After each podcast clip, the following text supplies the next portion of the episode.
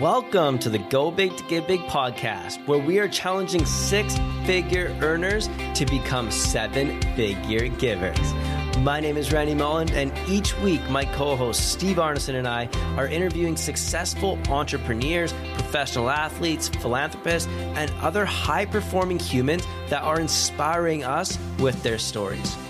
We go deep into uncovering how they have become successful and why generosity is an impact they want to leave on this world.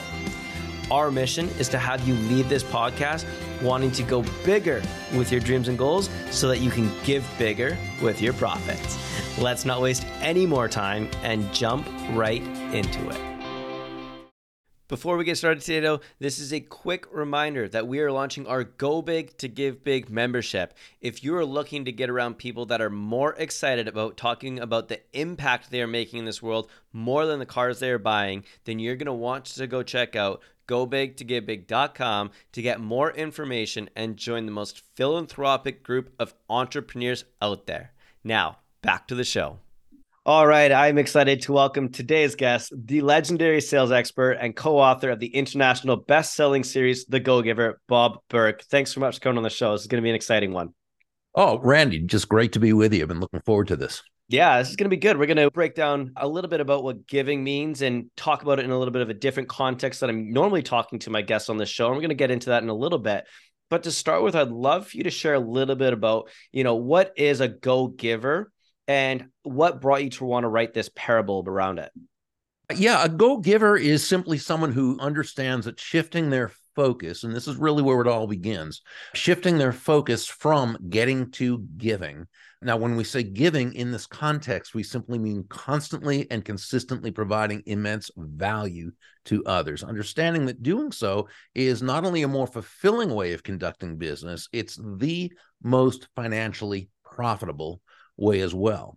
And not for any kind of way out there, woo-woo, magical, mystical type of reasons. Oh, just give and be. No, it actually makes very rational, very logical sense. When you're that person who can take your focus off of yourself and instead place it on serving others, discovering their needs, their wants, their desires, helping them to overcome their challenges and problems, helping move them closer to happiness, people feel good about that. Well, they feel great about you. They want to get to know you. They like you. They trust you. They want to be in relationship with you. They want to do business with you. They want to tell the world about you. So that's, you know, that's the premise of the story.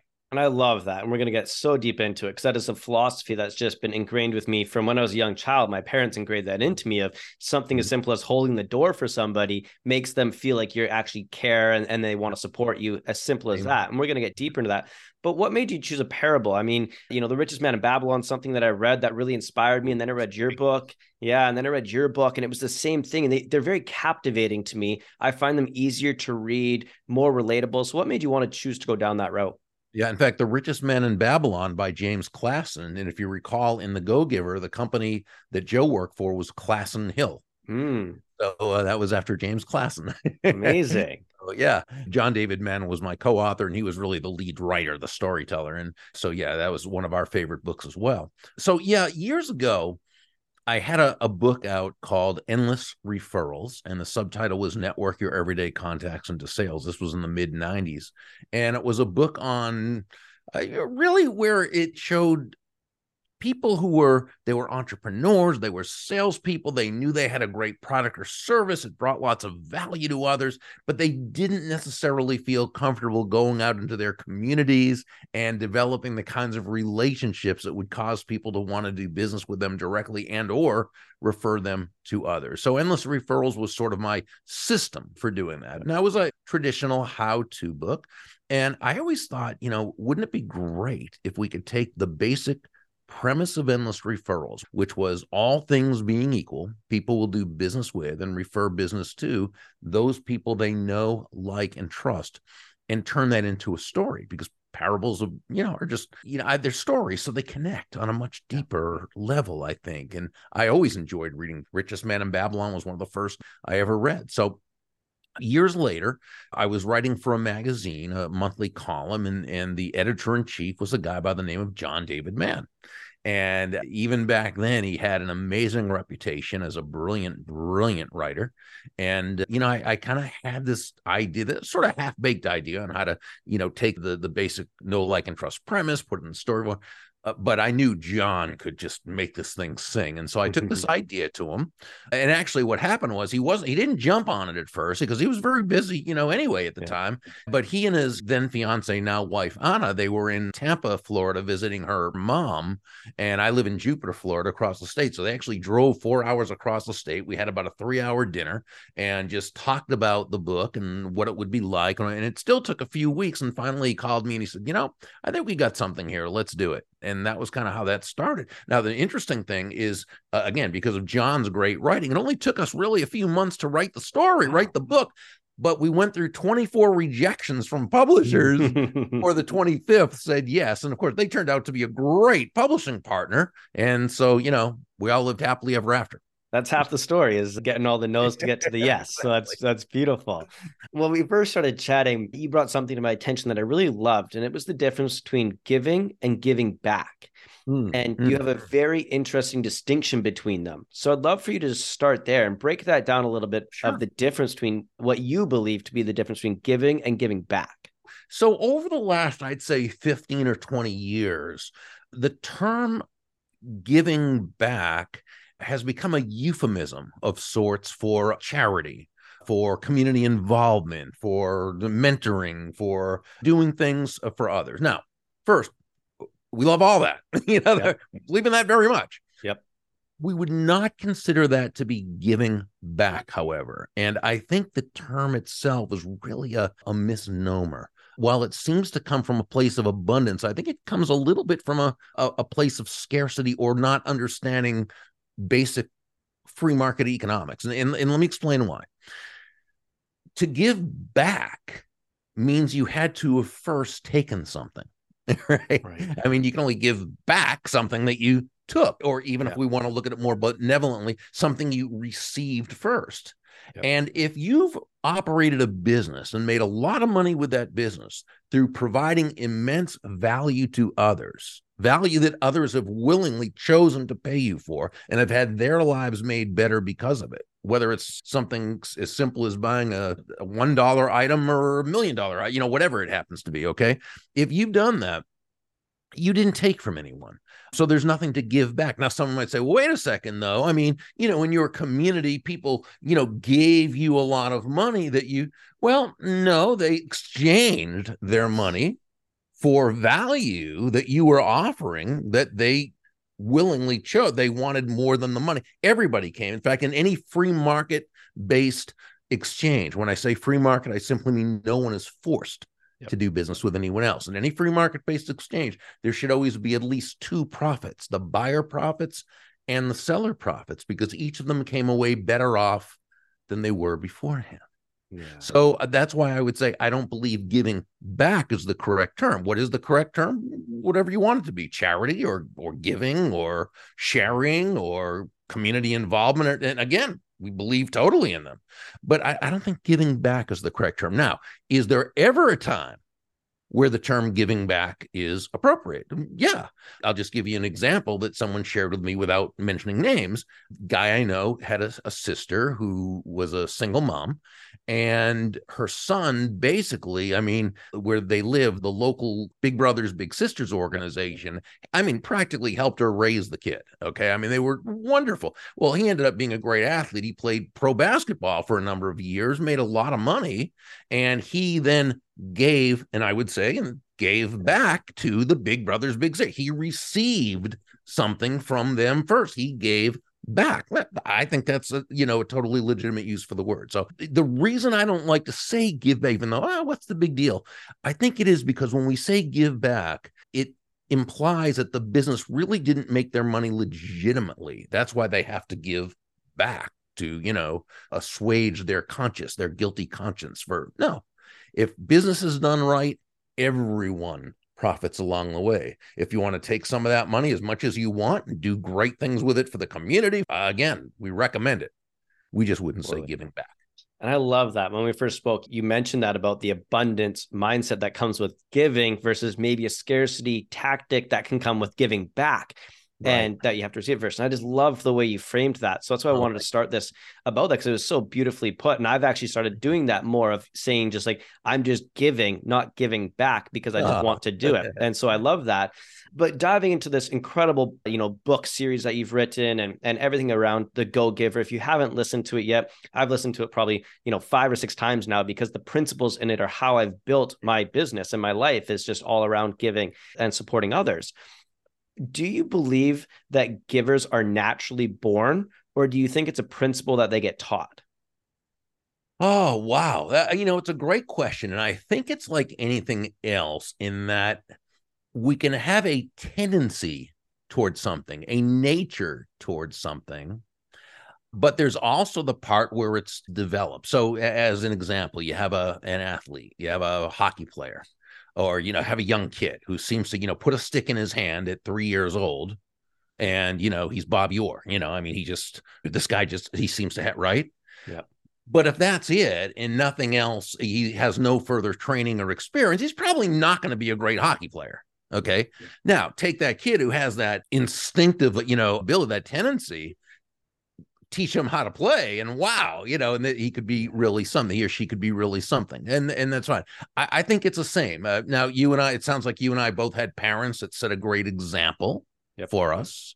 Or, you know, are you and I naturally people who would want to focus on giving value to others? Well, I don't know. You probably are. I don't know if I am or not, but I was certainly raised that way. So I think it probably has something to do with both. I mean, because let's face it, you also have people in families who are brought up by the same parents, and one goes one way and one goes the total opposite way. So totally. I would say it's probably, you know, it's probably both. Yeah.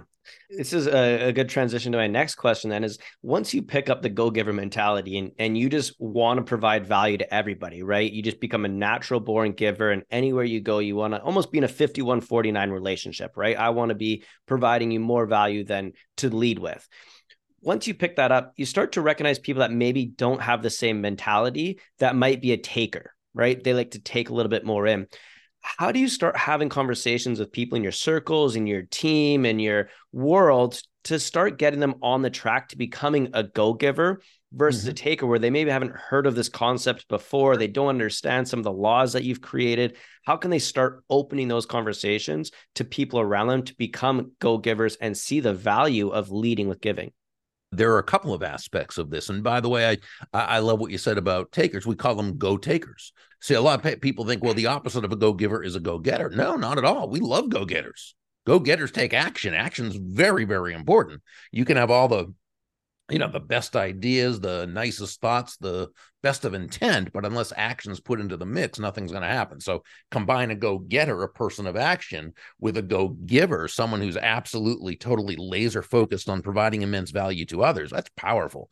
We'd say the opposite of a go-giver, again, is a go-taker. That's that person who's totally focused on themselves and on the take, and it's take, take, take without having added value to the person, to the process, to the situation. Now, very quick. Most go-takers are frustrated because they're not nearly as successful as they wish they were and think they should be. But what about those who are? Okay. Now, what happened, there can be, because you can have someone who just can work so hard or has some kind of skill set that works in the marketplace where they're giving value despite themselves, even though they don't really care to be. Okay. Yeah. Or they invent something, you know, there's something about, but it's tough. It is tough to have a sustainably successful business as a go-taker, because you don't really have relationships. People don't like and trust you. And so it's very, do- it's doable, it's difficult. And also go-takers, even if they're sustainably successful in business, tend to have horrible personal relationships for obvious reasons. Okay. So then you say, okay, how do you have someone on your team who kind of is a go-taker by nature? Doesn't mean they're a bad person, by the way. It means they may not know about, they haven't heard about, you know, I think of all the people who, when I was growing up, give me advice, like, you got to be ruthless if you're going to be, you know, big and business, right? Uh, you know, uh, I remember working for a, a manager of a convenience store I was working at. So he was like, he was the nicest guy, but he told me, you know, Bob, if you're going to be successful, you got to be ready to step on people's t-. I'm thinking, where did he learn this stuff? You know, so, but that is how some people operate. And again, it's a big world. People do things. But most of us know it's so much easier to be successful as a go-giver. So if you're showing someone this, if you're trying to educate someone on this, this is first where the relationship comes in. Because if they know, like, and trust you, they're much more likely to be open to your ideas. But even then, we've got to approach it in such a way that they come to their own conclusion. So let's say you have a salesperson on your team, and this salesperson is, you know, I'm going after that money, and that that's the sales, all that counts. I want that commission. I want that money. Okay. Now, so we say to this person, and we'll, we'll use me right here. I am that salesperson, and I need the money. This go-giver stuff about focusing on others, that's fine once I have the money, but right now I need the money, and, and I'm going to do whatever it takes. Now, first, there's a, a key point we all need to understand. And, and I think everyone listening to this does. And, and I often say this when I speak at sales conferences, and that is, nobody's going to buy from you because you have a quota to meet. Mm. Okay. They're not going to buy from you because you need the money. And they're not even going to buy from you just because you're a nice person. They're going to buy from you because they believe that they will be better off by doing so than by not doing so. Okay. So we have that premise in mind. We have that understanding. Dale Carnegie and How to Win Friends yeah. and Influence People said, Great book. ultimately, yeah, ultimately people do things for their reasons, not our reasons. Okay. That's human nature. And we need to understand that truth of human nature. And that's fine. This is great news for the go-giver who is focused on bringing value to others. So let's go back to our example. I'm the salesperson. You're the prospective customer. I need the money. My goal is to get that money from you, your pocket, into mine, right? So I go in there and, you know, we meet and I ask some questions because I've been trained to ask questions, but I'm not really listening to try to understand your needs, wants, desires, your challenges, your fears, your hopes, your, no, I'm asking these questions looking for a way to take your answers and sharp angle you into a close. Yeah. Okay. When you have an objection, yeah, I'm going to answer it, but I'm a little defensive because, you know, your objections, Randy, are getting in the way of my money. And rather than diving in and getting to the core of the objection, I'm going to just give you the standard answer that I learned in during training on how to answer this, right? I'm going to close often and early. And, you know, by the time I ask you for the order, do you really feel that I have your best interest at heart? Are you more likely or less likely to want to do business with me right now? Way less likely. Yeah, way less likely. And I think anyone would say that. Okay. Now, same person. Okay. I still need the money, but I'm going to do something first. I'm not going to deny my self-interest because first, as a human being, I'm self-interested. So are you. Yeah. So is everyone. That's how our cave person ancestors pass their genes along to the next, you know, yeah. to the next, uh, it just, yeah, okay. But here's the thing, and here's where maturity comes in. Here's where leadership comes in, okay? I'm not going to deny my self-interest, but I am going to temporarily suspend it. I'm going to put it to the side where it belongs because it's all about the other person, okay? Again, not just being nice. It's because this is how this person's going to buy if it's about them, not about me, okay? Yep. So even for selfish reasons, place their interests before ours. So now I go in and I ask you these questions, but now I'm, li- and you can tell I'm listening to you. I'm wanting to understand everything about you that I need to know to be able to help you. And not only do I listen to your answers, but I ask, uh, I tactfully and gently ask clarifying questions to make sure I understand what you're saying, because I know that we all come from different sets of beliefs and even different words can have different meanings. And you feel secure in the fact that I'm wanting to make sure I know what you need, want, and desire, okay? It's only after I'm sure I know these needs, wants, and desires that I match, start to match the benefits of my product or service with those. When you have an objection, I welcome it. And I assure you that it's a great question because we need to make sure you feel comfortable with this if we're going to, to help you in this way. And so what we do is rather than just trying to give an all-encompassing answer, we work together to go deep and discover the actual objection. Yeah. Okay.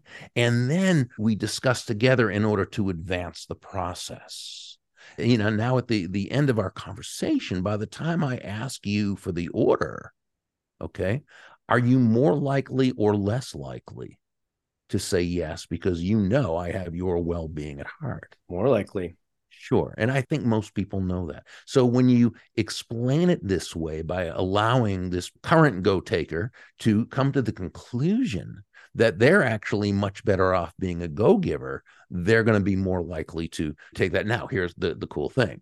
As they start to do this, they're going to be much more successful, and they're going to feel so much better about themselves. And they're going to find that they love the fact that the way they are able to reach abundance is as a result of helping other people. That's so good. That's a whole principle that I adopted into my, I don't even call it my sales process, but just my everyday conversation is, you know, I always try and ask for somebody about them as opposed to waiting for them to ask about me. So, hey, sure. Bob, tell me a little bit about yourself and what's going on. I let you talk. And as you're talking, I'm asking questions, but I'm trying to find who can I introduce you to? So I right. built a very robust network. And I'm, mm-hmm. all I'm thinking is, who can I introduce you to? It costs me nothing. And all I have to do is listen, find out yep. what your needs are. And as you finish talking, I'm like, hey, Bob, I've got two or three people that I can introduce you to. When we're done this call, I'd love to make those intros for you. They're going to be X, Y, and Z for you. Now you on your turn are going, whoa, I don't even know anything about you. And you're already introducing me to people. Now yep. I've got them bought in. And now they ask me about what I do. I share about it, my products and services. And then I ask them if they'd like to work with me. Now, if they work with me or not, I don't care. But what I've done is provided value to them. Mm-hmm. Everybody in that circle just, it's like a roundabout circle. Now I've just added somebody else to my network. Uh-huh, exactly. I've got this huge thing. And it's, so what I want to go with this question is this perceived value of giving first, or, you know, leading with value. It doesn't even have to be something big, you know, exactly. building a big network. And that's what we talk a little bit about in the Go-Giver is that, you know, the, the network you build can be your giving nature of just making an introduction or, or introducing somebody. So people that are starting out that want to be like, I, I want to start leading with value. I want to become a go-giver. What are some of the simple principles or easy ways that they can start giving first in relationships? So first, it's during that initial conversation. And, you know, you talked about that. It, it's focusing on that other person. I always say that one of the things I learned when I was first in sales forty years ago, and I was, you know, on the phone, this is this thing we used to have way before the computers, you know, took over. And we used to actually have to build relationships on the phone and Dell and all this on the, on the phone. And what I found out very early is that nobody ever hung up the phone on me while they were talking. Yep. Really amazing, right? If I'm talking about myself, my products, my services, ah, you know, they're, they want off. If they're talking about themselves, they're engaged, right? So when we first meet someone, and it could be where, whether it's on Zoom, whether it's on the local uh, charity event or business mixer or wherever it happens to be, when you can ask that person questions about themselves, questions I call feel-good questions, because they're not salesy, prospecty, intrusive, invasive. They're just questions that that make this person feel genuinely good about themselves. You know, it's asking a person a simple question like, how did you get started as a whatever, you know? And people love to answer that question. It's not a slick question. It's not a clever question. In fact, it's pretty mundane. How did you get your start as an accountant? Or how did you get started as a, you know, whatever? But people love to answer that question. Why? Because you're making them the story of the week, the movie of the week. You know, you're making them the issue as opposed to everyone else they meet who just right away starts talking about themselves, right? Now, this person, you know, selling copying machines, is never asked how he got to tell his story, how he got started. Right. His own family has never asked him to share his story. And here's you, who he first met, asking him to, right? A follow-up feel-good question to that is, what do you enjoy most about your work? Uh, which, you know, is sort of flies in the face of so much sales teaching where we're supposed to immediately find this person's pain, you know, reach into their heart and tear it out, right? Oh, help them find their joy. Just get the relationship going. This is great, adding value to them because they feel so good about it. And then asking a question, I call this the one key question that will distinguish you from the rest. And that is, how can I know if someone I'm speaking with is a good potential client for you? Best question you could ever ask. Yeah, that's how you start, by adding value. Now, following up with a personalized handwritten thank you note to that person Here's another way: connecting with this person on social media and re, well, I was going to say retweeting, re-Xing or reposting, or on LinkedIn, re- or commenting. And, and again, what you said, helping people meet one another, being a connector. And if you know there's something that this person has a, a hobby, they're a, you know, they're a skier, and you go on the internet and find an article on, you know, ten tips to a better ski experience, and you print it out and send it to them with a little note that just says, saw this on the internet, thought you might enjoy that. These are all things that you can do, just adding value and building a relationship, referring good people to other good people, all these things we can do. And, you know, there's no real cost other than some thought and some time and some effort. A hundred percent. One or two more quick questions here before we jump into our, our rapid fire round and call us a wrap. But one of the, the things that I think so many givers miss is the principles. One of the laws you talk about is, is receptivity, where you have to be open to receiving. Mm-hmm. So many times it's you want to provide value and provide value. You end up trying to put seventy-five twenty-five into relationships, and it almost gets to be too much. You have to be open to that receptivity of it. So walk us through a little bit of that principle of having to be open to receiving on the side, not just giving all the time. Oh, sure. I, you know, John and I say it's like breathing out and breathing in. It's not one or the other, right? It's both. You breathe out carbon dioxide. You also have to breathe in oxygen. You breathe out, which is giving. You breathe in, which is receiving.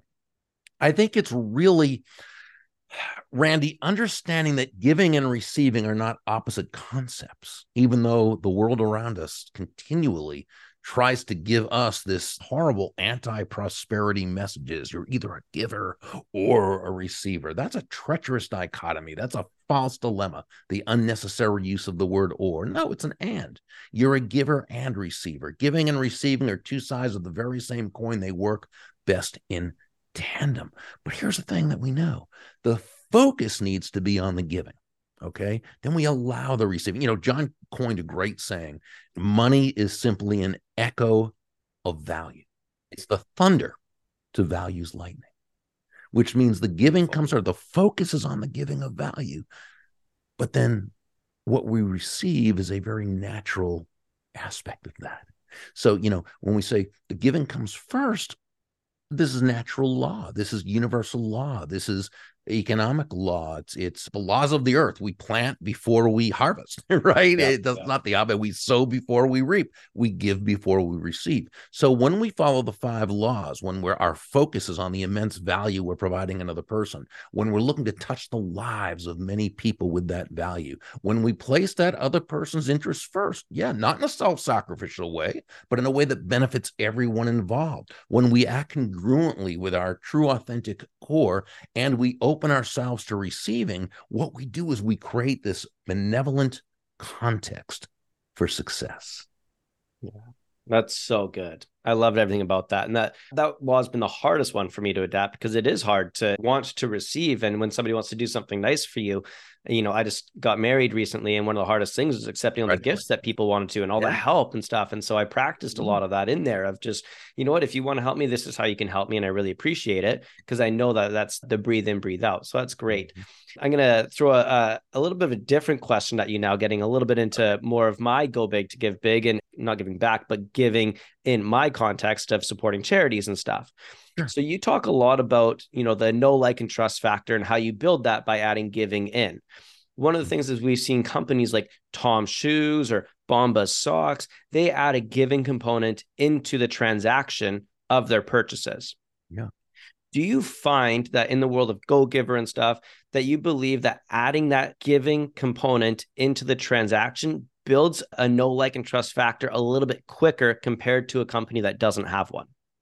Uh, you know, it, it might, because I, you know, you hear a lot of people who will say that they want to do business with those companies who they know are doing something, you know, special and doing yeah, something yeah. extra and taking care. So I think that in that case, you know, the marketplace is saying, yeah, we're much more desirous of doing business with you when we know that you're also going above and beyond and taking care of others. You know, do I think it's a necessity to do that? No, but is it something that, you know, gives them the edge while, you know, do something really great for humanity? Sure. So, you know, to me, it's anything that accomplishes that is, is certainly fantastic. Amazing. The final question before we get into the giving round here. You have five principles or five laws. Which one is your favorite one and why? So I would say it's the law of influence. And the law of influence says your influence is determined by how abundantly you place other people's interests first. Again, not in a way that's doormatty, not in a way that's martyrish, not in a way that's self-sacrificial, not at all. It's always in a way that builds everyone in the process. But when you place your focus on serving others, on bringing value, giving value to others, wonderful things happen. And again, nothing magical about it. It's because the fastest, most powerful, most effective way to elicit the know, like, and trust feelings toward you in others. And if you're someone who just enjoys seeing other people feel good about themselves or, you know, whatever, it's, it's very natural. So that tends to be my favorite law. Amazing. As we open up what we call our giving round here, what is your favorite moment of giving that you've had personally in this experience? So maybe a moment where you're like, oh, I once did this thing that was really special to me. Like, take a minute and just brag on yourself of a favorite moment of giving that you've had personally. Are you talking about in terms of a charity and so forth? Anyone. It could be about the principles that you've talked about of, you know, writing a note for somebody that was really special. It could be about to a charity, just any moment in your life using the word giving that has been special to you. You know, I mean, I'd say it's when I, on two levels. I think one is when I hear feedback that something I may have done touched someone in a way I didn't necessarily know it was gonna, which always says to me, we never know who needs what we have to offer. Right. We just don't know because we don't know what another person's going through. So when you can assume the best in others, you know, when you can see someone who's a challenging personality is, you know, coming from a place of hurt or whatever, doesn't mean it excuses their behavior, but you can kind of, yeah. you know, you, you come to find out that what you said or did made a difference. That's, that's a big deal for me. You know, as far as charity goes, it's those that, you know, they never know who the giver was or who the, you know, what have you, but they were touched by it. A couple of my charities are animal charities. So they obviously they don't know, but you know that it's done some good. So you feel good about, you know, yourself. I, I think if you're doing charity right, it's one of the most selfish things you can do. Why do I say that? Because what you're doing is something congruent with your values. Mm. Right. Oh, I love and, that. That's beautiful. Amazing. Well, that's a perfect segue into our giving round here. Just some rapid fire questions, quick answer, fun things. So brag on one charity that you like. Well, I do quite a bit of work with Operation Paws, down, uh, Operation Paw, excuse me, in South Florida. It's a it's a cat, well, and dogs, although it's mostly cats. We have a big, big issue with cats in South Florida where it's it's rescue, spay and neuter, foster and rehome. You know, that's a favorite of mine. I also, you know, th- there's other ones that I support, but that's a main one I work with. Amazing. I love that. What would get you more excited? Donating a million dollar check or spending a week physically helping others? I've got to say I'm more of a check writer. Yeah. Yeah. yeah there's something special about that. Enjoy. Who inspires you with their giving? Oh, goodness. I wish I had an answer for that. There's, there's, Or People, who's a lead go-giver that's in your life that's been kind of a model for the the concept for you as well? To me, my dad, Allah Shalom, you know, he was just just fantastic in the way he focused on others and made people feel so good about themselves. And just, you know, everybody loved him because I think he loved everyone. So I, I had a great mom and dad like you did, yep. you know. And so, you know, when we can have heroes like them, that's, uh, that's absolutely beautiful. I love that. What's the first thing you think of when you hear the words go big to give big? Oh, I just, the first thing I think of is how much I just love the sound of that. That's perfect. That's the best answer yet. I love that. In one word, describe the feeling you get when you give. It would have to be three words. Good about myself. Mm. I love that. The final question we got for you today, Bob, I really appreciate you coming in. I ask every guest this question, and it's always a different answer, and I'm excited to hear yours. But do you believe that money can buy you happiness? So like many things, it's it's not really a soundbite answer. Money as a concept itself, in general, you know, it, it can't buy happiness, and we know that because there are lots of people with lots of money who aren't happy. Now, there are also lots of people with no money who also aren't happy. So yeah. I, I don't think money is supposed to buy you happiness. I think money is supposed to give you choices. Many of those choices can lead to a feeling of, of happiness. I personally define happiness as a genuine and ongoing feeling of joy and peace of mind, the result of living congruently with one's values. Does money help you to live more congruently with your values? Sure. If your values are things that takes money to be able to do, and we live in a world in which money is a means of exchange that can help you do that. So I apologize for not being able to give you just a yes or no, does it buy happiness? Because I think it's the the, the very question, it, it calls for a, a larger context. That was a perfect answer, and I loved every second of it. And I've oh, loved this entire interview, Bob. It's been so good. Likewise. It's been a pleasure to get to interview you. And I want to give you a second now to brag on yourself. How can people find out more about the Go-Giver, this series, what you got going on, some websites or anything that you're promoting right now? Yeah, the easiest place is just Burg, B U R G dot com. While there, they can check out any of the books in the series and uh, get a chapter so they can see first if they like it. They can also subscribe to my daily impact emails that I put out Monday through Friday uh, early in the morning.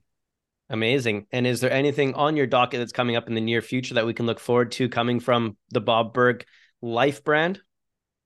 No, we, you know, we pretty much, my business partner, Kathy Tage, and Elle and I, you know, have a business that pretty steadily does, you know, I'm off the road speaking, so I don't try to get on a plane anymore to, to speak. I still do keynotes, but they're always right here from the computer. The commute's great from upstairs to here. Um, we also have a team of certified Go-Giver speakers, and we have our Go-Giver Success Alliance online mentorship community. We also do about five times a year, we do a Go-Giver Beyond the Mastermind retreat. It's in person, which is in, it's about a mile from here in Jupiter, Florida. So I get to sleep in my own bed at night. It's held at a beautiful resort. So yeah, that's pretty much, and, and every uh, information about all of those is on on the website if anyone's interested. Amazing. Well, thank you so much, Bob. And thank you for being such an inspiration and such a good influence for the way that business should be done and how people should just be as humans, with leading with giving, being of service, and providing value first. So thank you for coming on the podcast and uh, delivering all that value for us. Thank you, Randy. My pleasure. Thank you. Thank you. Thank you for listening to the show. If you know someone who's an example of go big to get big, we would love if you could share this with them. We want to get our message out to as many listeners as we can, and it all starts by having people like you share it with your friends.